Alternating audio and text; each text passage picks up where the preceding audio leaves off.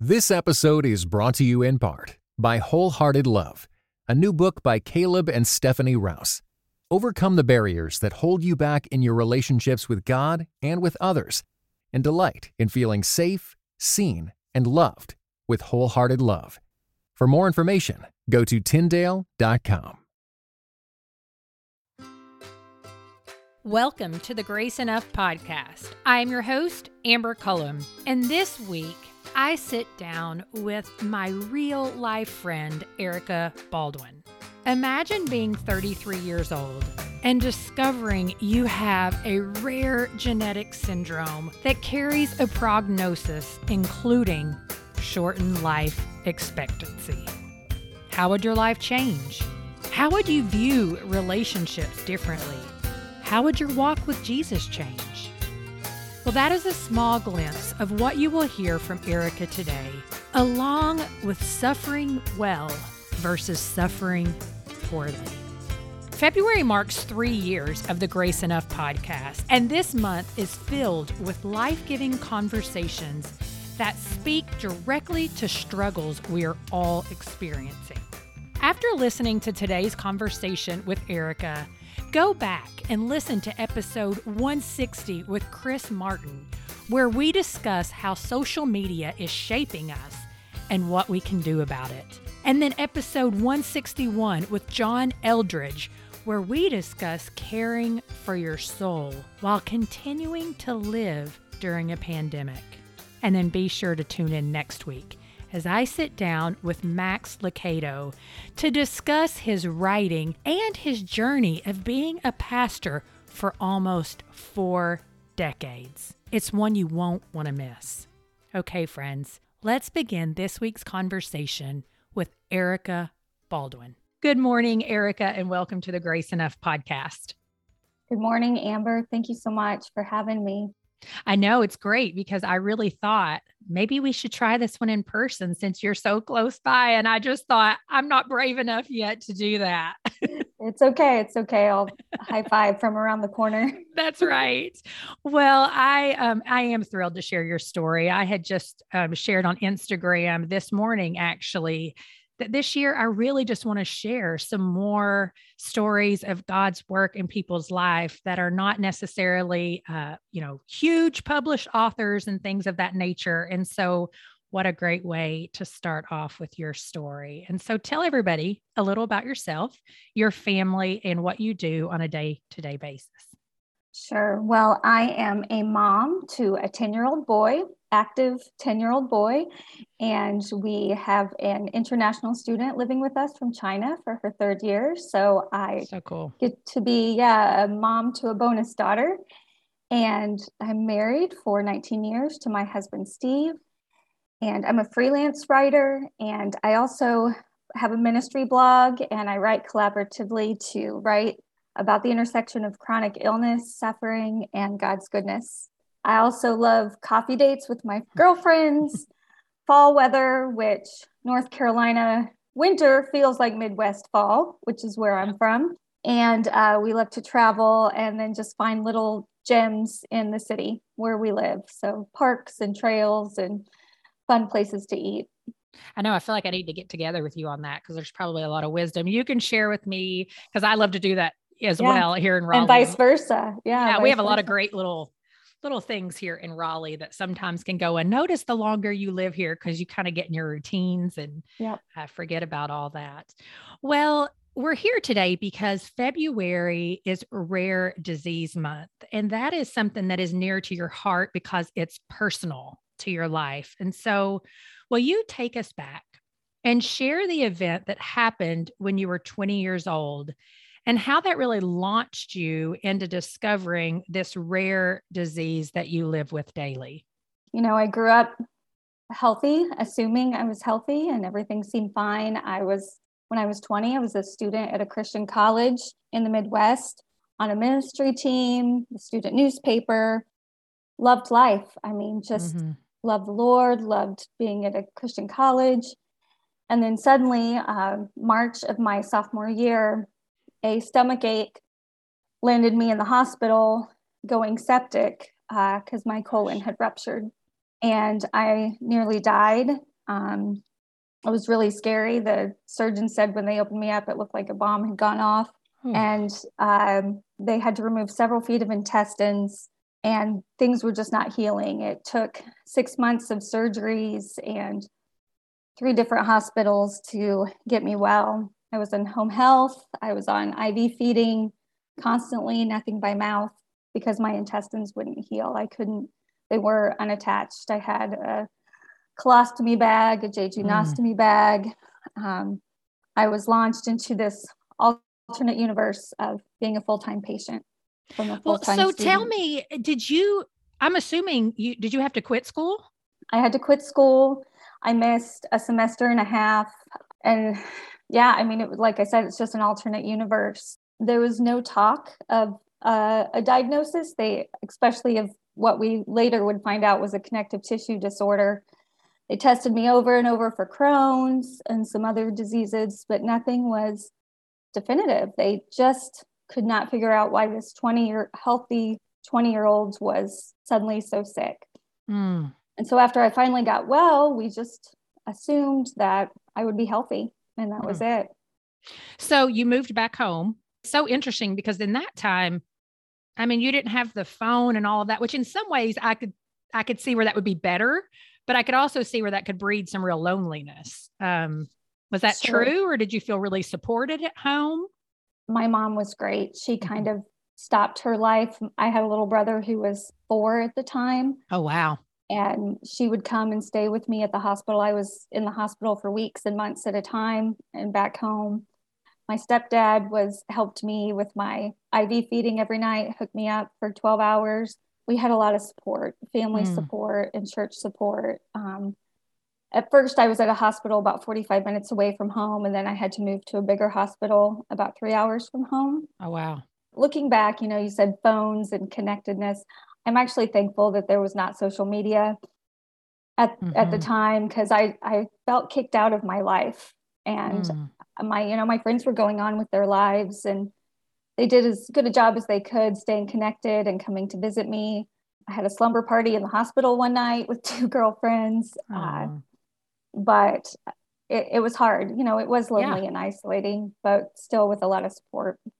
Yeah. And it's interesting, because I think sometimes we think, oh, social media will make you feel less lonely. But I think when you're watching people move on with their lives, and your life is kind of on pause, it is on pause, that's even more lonely. Definitely. Yeah. Tell me as well, you had had nothing up to this point, like nothing. No, I mean, there were some small telltale signs, but really I bruised very easily, which a lot of kids bruise. That's right. You know? I have thin skin on my chest and arms. And I always had some facial features are defining of it, but nothing major like that till age 20. Man. Well, it wasn't until age 33, right, that you actually found out or received a diagnosis. Is that correct? Correct. Yeah. So, I mean, that's 13 years of all kinds of things taking place. And so kind of walk us through that 13 years.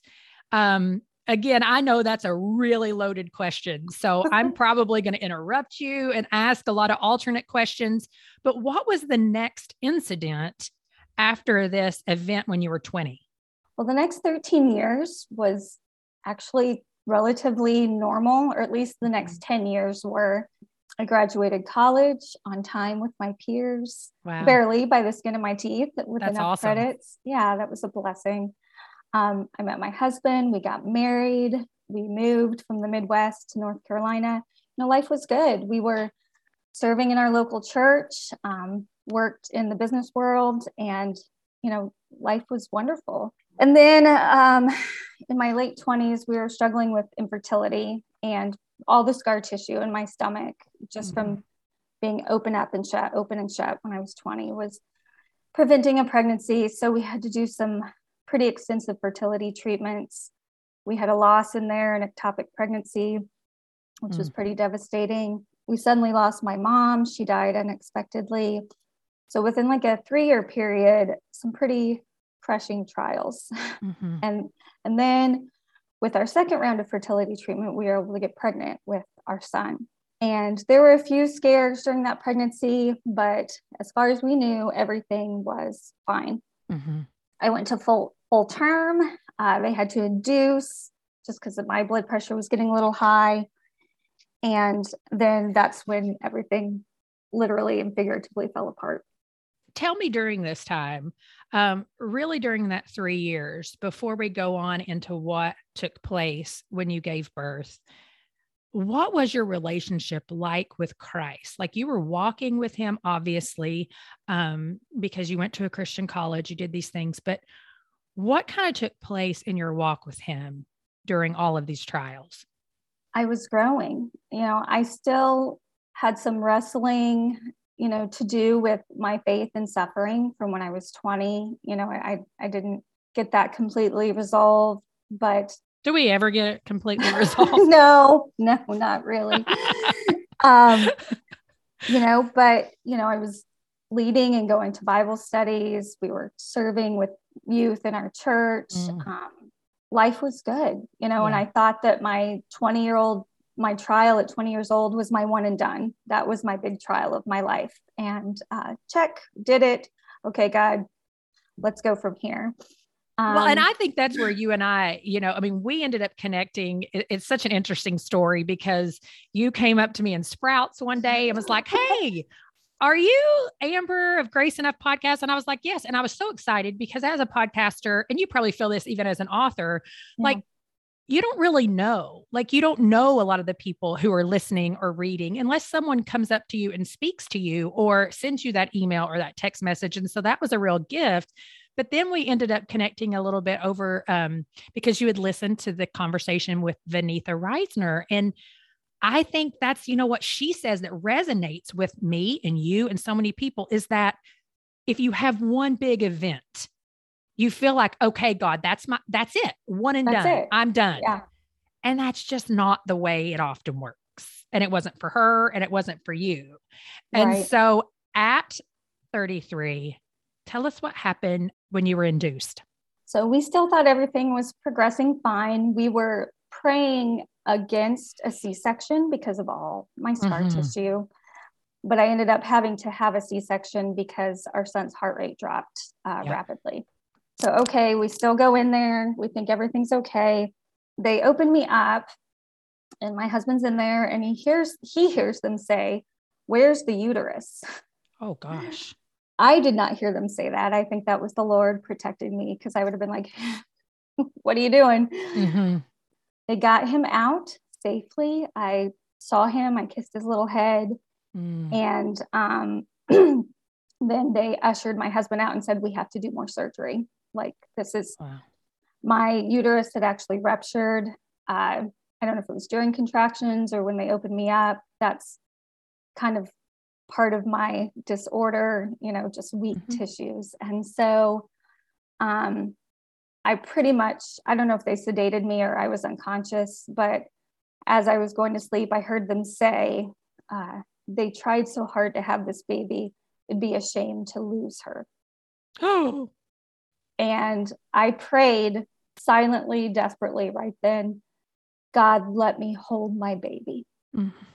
I woke up 20 hours later in ICU, intubated with tubes and drains and just kind of in a daze as to what had happened. Mm-hmm. You know, I couldn't talk. I tried to do some sign language, but nobody else knew it. And so I was frustrated mm-hmm. with that. So I had to write. Mm-hmm. And we still have those notes, those first pieces of paper. I asked about Reed, our son, like, where is he? Is he in NICU? Is he in regular nursery? And asked what happened. And I said, is it my scar tissue? You know, my husband went to bed that night. They worked on me throughout the night for hours wow. and hours. And I think they came to my husband at 2 or 3 in the morning and said, we got the bleeding to stop. We got the bleeding to stop. And they had given me, replaced the blood in my body 3 times over because I bled out. And so he didn't know if he was going to wake up a single dad. Yeah. And we had friends from our church at the hospital with him I'm so thankful for that. I didn't want him to be alone. Yeah. Our families are 1,000 miles away. They had to call in a special surgeon during the night to, and while they were in there with the C-section and sewing up my uterus, they had to remove several feet of intestines because it was dying as well when they got in there. Wow. And we had no idea while I was pregnant, but a war was going on in my body. Well, so when you wake up, I think you said 20 hours later, did they have a prognosis at that time of like, it looks pretty good? Like, we think you're pretty good. I was stable. Mm-hmm. I was stable. I mean, I think that was the prognosis at that time. They, you know, I still did not eat anything for like over a week. And then they finally had to put me on IV feeding, TPN, because my C-section opened back up. For those who don't know, TPN, 3 times a day. Is that right? I don't know what it was at first. Eventually I was just 12 hours a day continuously on nutrition and through my veins. Mm-hmm. Well, so gosh, it's just a lot, right? I mean, how long were you in the hospital before you went home? First time was 5 weeks, 5 weeks straight. I was in ICU for a week or two. Our son was able to stay in the hospital the whole time. Oh, wow. That would never happen now. I know. It was incredible. It was he could be in the room as much as we wanted him to be. And there was still a lot going on. I was constantly going for scans and therapies and things like that. And scary things were still happening.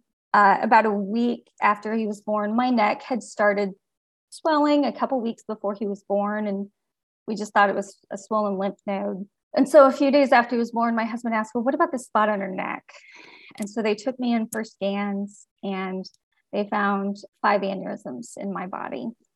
And for people who are listening, who don't quite understand what an aneurysm is, if you think of a tube that is straight and you can picture what that looks like. It's like the tube experiences a huge bubble. So it stretches out and all kinds of blood like pull in that. And then the vessel becomes very, very weak. I like to explain that because sometimes I think for medical, like I am a physical therapist, you know, in my previous life or in my current life, I don't even know.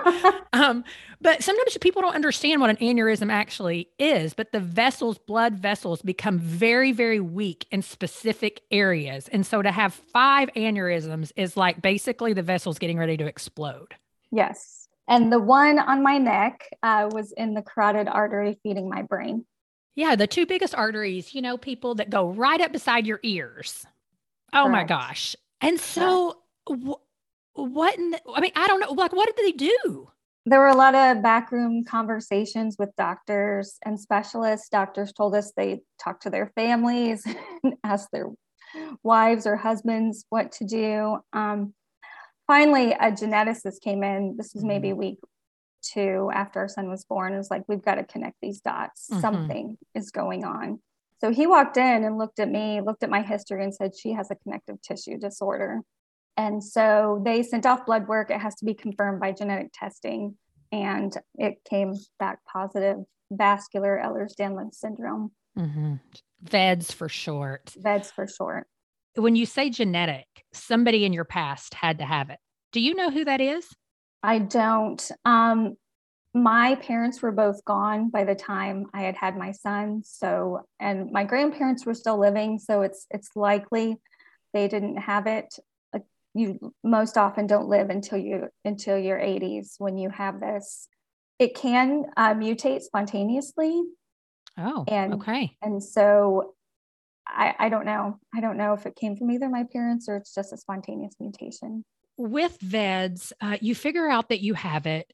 And, you know, it is one of those things where it is a rare disease. It's also an invisible disease. And so kind of tell people who are listening why that's so important and how that maybe impacts you differently than it might impact somebody who, like, you can visibly see something's going on with them. Well, for me, for people with VEDS, it means that the building blocks of our body are missing a protein in our collagen. And so that means like the framework of my house is basically silly putty. permeable silly putty. Surgeons have literally said it's like sewing together wet Kleenex or wet paper bags. Wow. And so for me, because it's invisible, I sometimes I carry a little bit of shame for things I can't do. I remember going on a field trip with my son and I couldn't lift him up into a swing and my friend had to do it. And I just remember thinking, what do the other moms think, that I'm lazy or not interested. And, it's just, I have to be constantly mindful of my body. Any new pain can send me to the ER. When I was 20 with that colon rupture, it was a stomach ache and anything could be life-threatening. And so I have to be hyper aware of what's going on with my body. And with invisible illness, it's made me more compassionate towards other people because I don't know what they're carrying. I don't know what burdens they have. And, it's just made me, I think about that verse when Jesus looked at the crowds and he was moved with compassion. He saw all of the invisible things they were carrying and how overwhelming that would be to us if we did that. But he was moved with compassion. And he could meet their needs, their spiritual, their physical, their most important needs. He didn't always heal people. He didn't heal everybody. No. But he could meet every need that they had. Mm. When you think about your faith walk with Christ now, and you do have to live in a constant state of surrender, because one of the things with VEDS, like you said, is a shortened life expectancy and just having to choose constantly not to do things, not to eat certain things. Like it's really has to be a disciplined life too. And that doesn't guarantee anything. So you talk about suffering well and surrendering to Christ. And so flesh that out for us a little bit when it comes to walking with Jesus while suffering from this illness. I've written before and even told you I've done suffering the wrong way and the right way. And I kind of have lived these two real life object lessons. Mm. When I was 20, I was so angry and bitter. And I just wanted it to be done with. Like I wanted the suffering to be over. I didn't want to accept help from anybody, my family, my nurses. I was resentful and mad at them. Resentful and mad at my friends who got to live their lives. I refused to let God meet me in the suffering. I thought, God, meet me when this is done and we'll talk. Oh. But I refused so many things from him. And in his grace and goodness, his presence was there anyway. Like he provided comfort. He was offering comfort and I just refused it. I was so mad. Like if you ask my family, I was not pleasant to be around. I was angry at the world. And then when I finally did get well, returned to college, I just carried a lot of fear and sorrow and anxiety. I just kind of brushed it under the rug. And I thought, okay, God, we're good now. Thank you for healing me. Mm. I still carried fear that more things were going to happen because it was so sudden what did happen. And we didn't know the cause. But like I said, in that decade of life after that, God just continued to meet me in my needs and minister to me. And I'm so thankful. He didn't abandon me when I behaved badly. I was his. I was kept and sealed. And he didn't want me to act perfectly right. in that situation. He just wanted me to come to him. Hmm. So then when I was 33, I don't know if it was maturity or God just using what had happened when I was 20, but I think of two quotes that I've read that have stuck out to me in recent years. One was from Vanitha Reisner, and she said, "I no longer contrast joy with sorrow because I've found they can coexist. It is purposelessness, not sorrow, that squelches joy." Mm. And I felt so purposeless during that season when I was 20. I just couldn't see that, hey, God can work in this, you know? And then Elizabeth Elliot has written, "Acceptance, I believe, is the key to peace in this business of suffering. The key to acceptance, the fact that it's never for nothing, that suffering is never for nothing. And I wouldn't accept it. I would not accept it when I was 20. I just numbed myself to it and just went through the motions to try to get better. And so I let those things rule my heart, purposelessness and resentment. And then when I was 33, I just realized God was still with me. You know, I was a full-time patient again, but I also was a mom to a newborn. I was a wife. And I just realized God wasn't punishing me or abandoning me.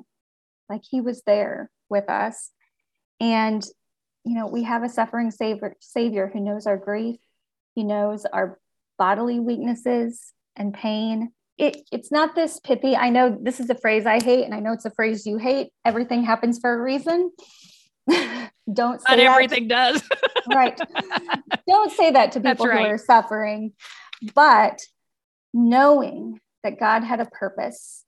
You know, our pastor said just this past week, God is not arbitrary. He is not careless. He's not careless with his children. He loves us. He died for us. And so just knowing that this was serving a purpose somehow, some way in his kingdom and our lives. It was not a season of consistent Bible reading and certainly not serving in the church. We were out of church for most of a year. We'd go in and out when we could. It felt like a little break free from jail. I'd unhooked from TPN, my IV feeding in the morning, and go to church. I was exhausted from getting ready, come home and rest. But we weren't excelling in spiritual disciplines, but God was not like keeping a checklist. That's right. And our guttural prayers and our weary praise were offerings. They were offerings during that season.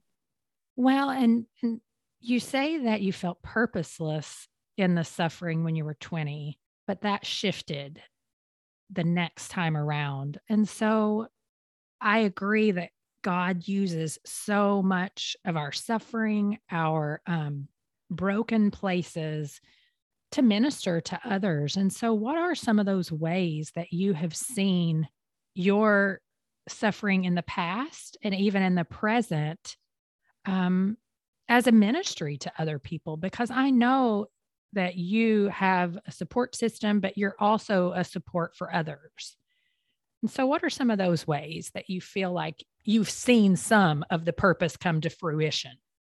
I started writing just to kind of work out what was going on in my head and my heart, and started blogging probably about 4 years ago just to have a record for our son. So he could know that God is good. God is good in our hard seasons and that he can be trusted.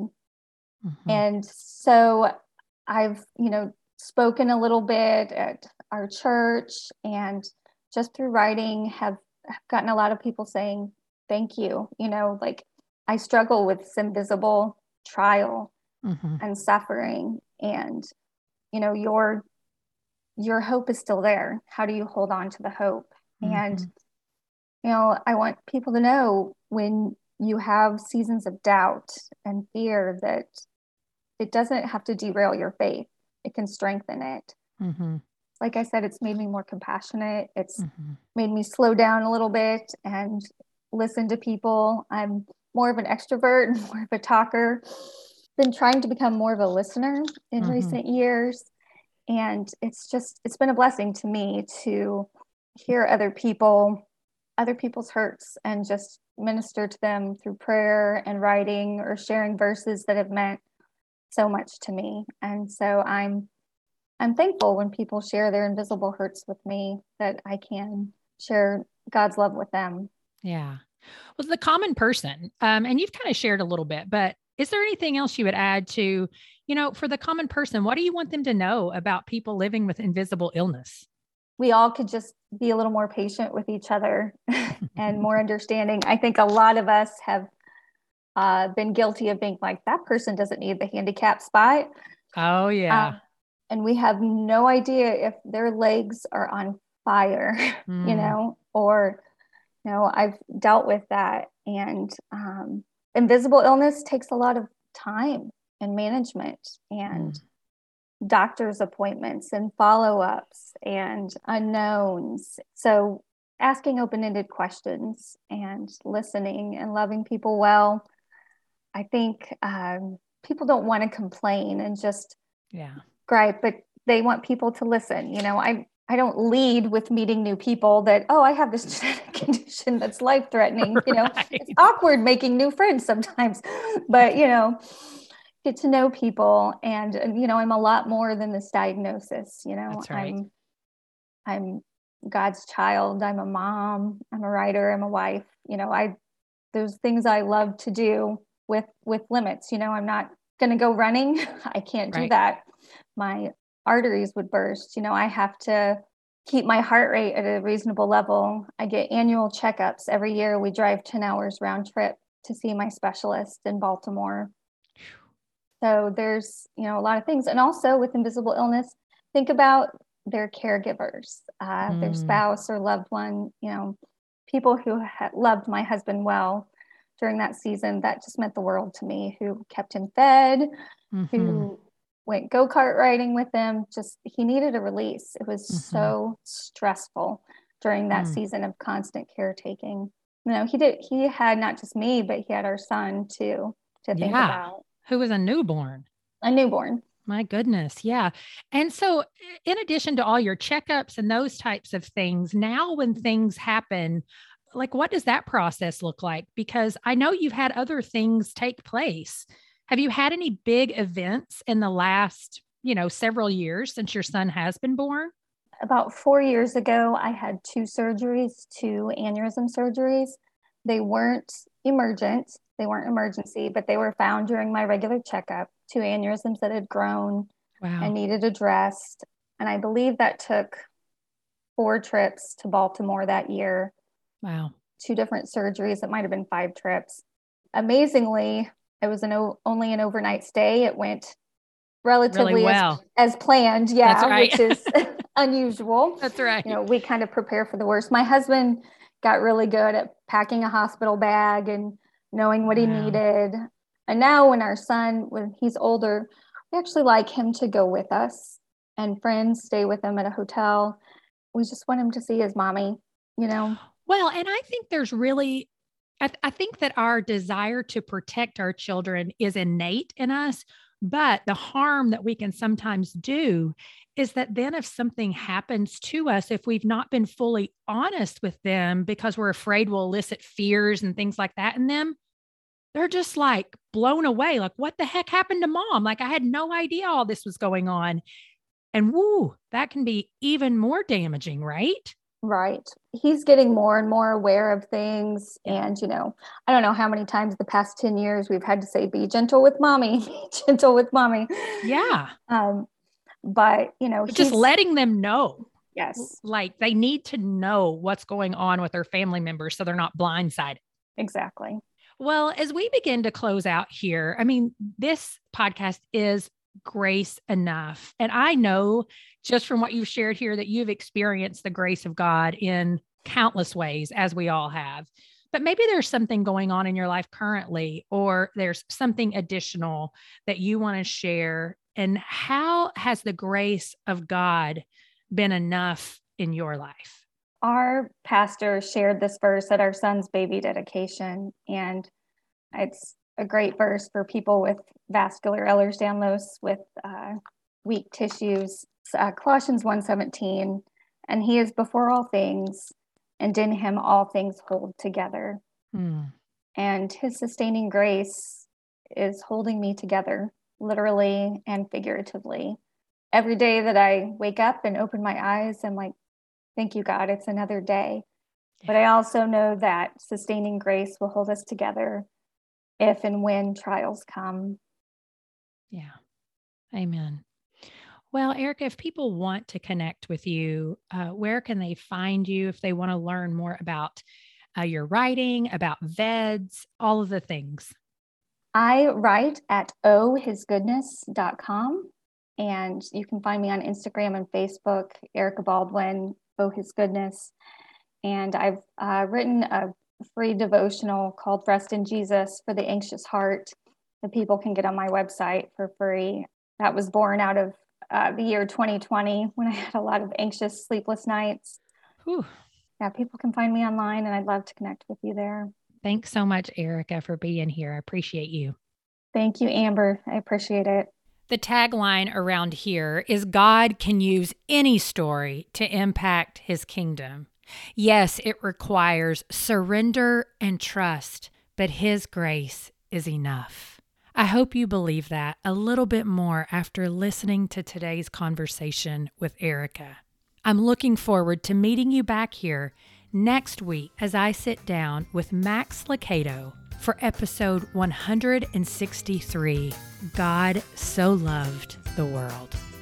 Thank you for listening to the Grace Enough podcast. Tune in next time.